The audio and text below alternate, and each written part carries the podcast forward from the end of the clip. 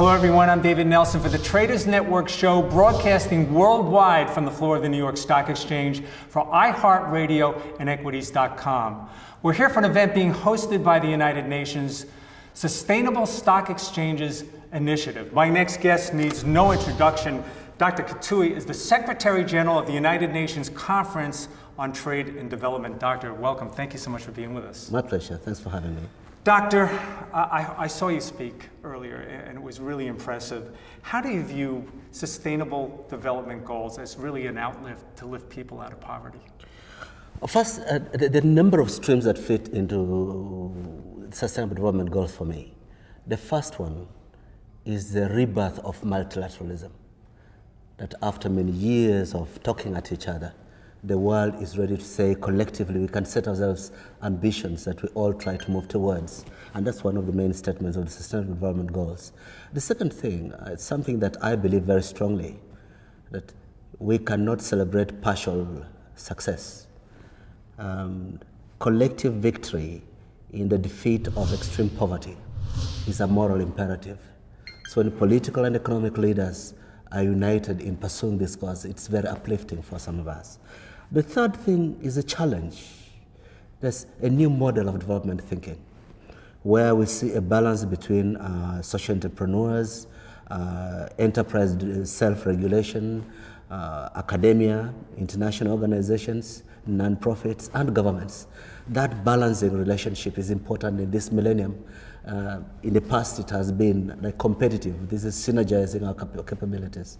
And these are all streams into what I think is a very enriching new challenge.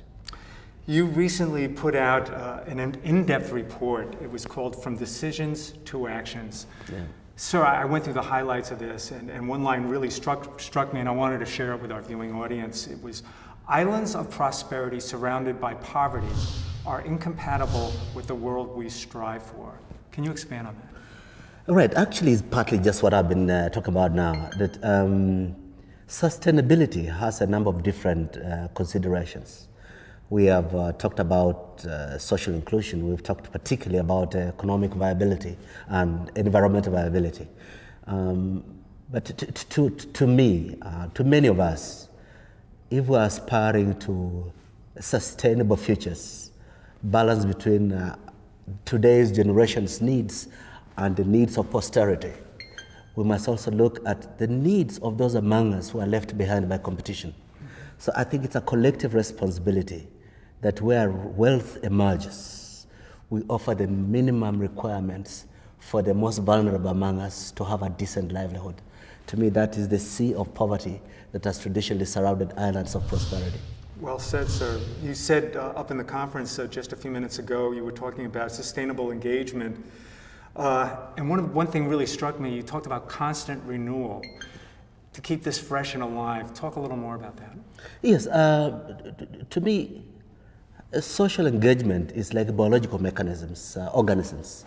Uh, unless there's renewal, unless there's constant improvement, you you become static, you become irrelevant, you become overtaken by changes in society.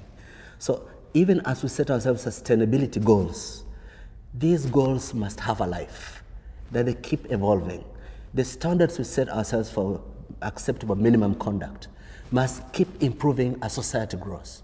So similarly, the pledges that enterprises make, the pledges that the corporate sector makes, the pledges that governments make must be constantly improved as ob objective and subjective conditions change. So I think eh, as we go in sustainable stock exchanges, one of our main challenges is how do we sustain these industry-driven commitments to better practice at the same time pushing the boundaries of acceptable minimum standards. Typically, this is you know done mostly by governments. Yet you've chosen to go to the financial sector and stock exchanges. What prompted that decision?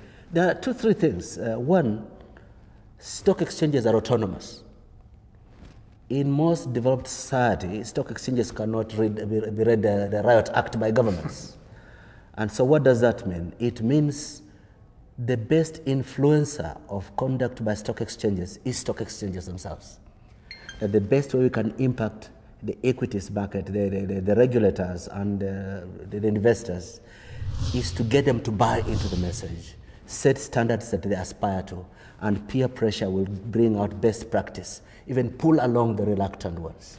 So that is one major thing. Secondly, if the message of sustainability is embraced by stock exchanges, they are mainstream market leaders.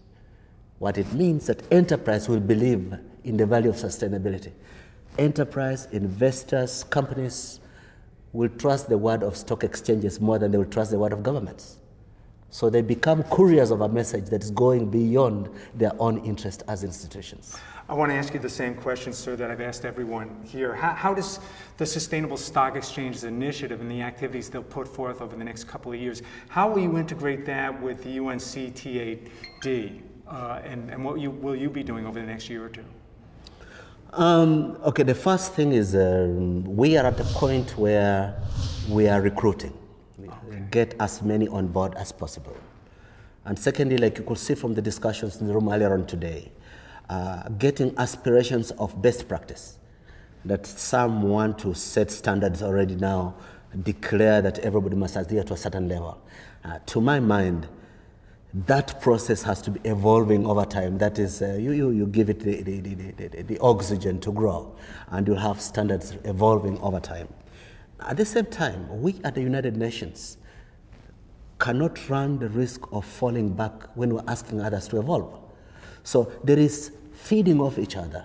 As enterprise grows higher ambition and sophistication of its commitment, of its practices, we in the United Nations uh, family must also find the best levers, tools of communication, science's possibilities, levels of enhanced engagement with non-state actors, solidarity with the state actors to start upping our game. So I see a mutually reinforced exercise between UN agencies and private sector led enterprises, whether it's members of the Global uh, Compact, for example, who are very, very good with engaging companies on this initiative, or the PRI, who are very, very nice in engaging with the investors. As this grows, we in the UN have also to, to up our game. And I think this is the way we're going to grow. Well said, sir. any parting words to the UN and the SSE before you leave today? I think uh, my main message is um, we are living through a one in a lifetime uh, experience. We have opportunities to express our best, our warmest aspirations for humanity. As others, as states gather in New York and commit themselves to raise the ambition of global social responsibility, eradication of extreme poverty, not overdrawing on the ecological account of the future every one of us must find in their heart their way to commit to renewed engagement for co collective solutions to society's problems, particularly not leaving the most vulnerable among us behind. Doctor, thank you so much for your valuable time. I really appreciate it. That was terrific. My pleasure. Doctor. That was Dr. Kituyi, Secretary General of the United Nations Conference on trade and development. By the way, just one quick thank you goes out to 1 800 Public Relations for all the PR and media support. Thanks for joining. I'm David Nelson at the New York Stock Exchange.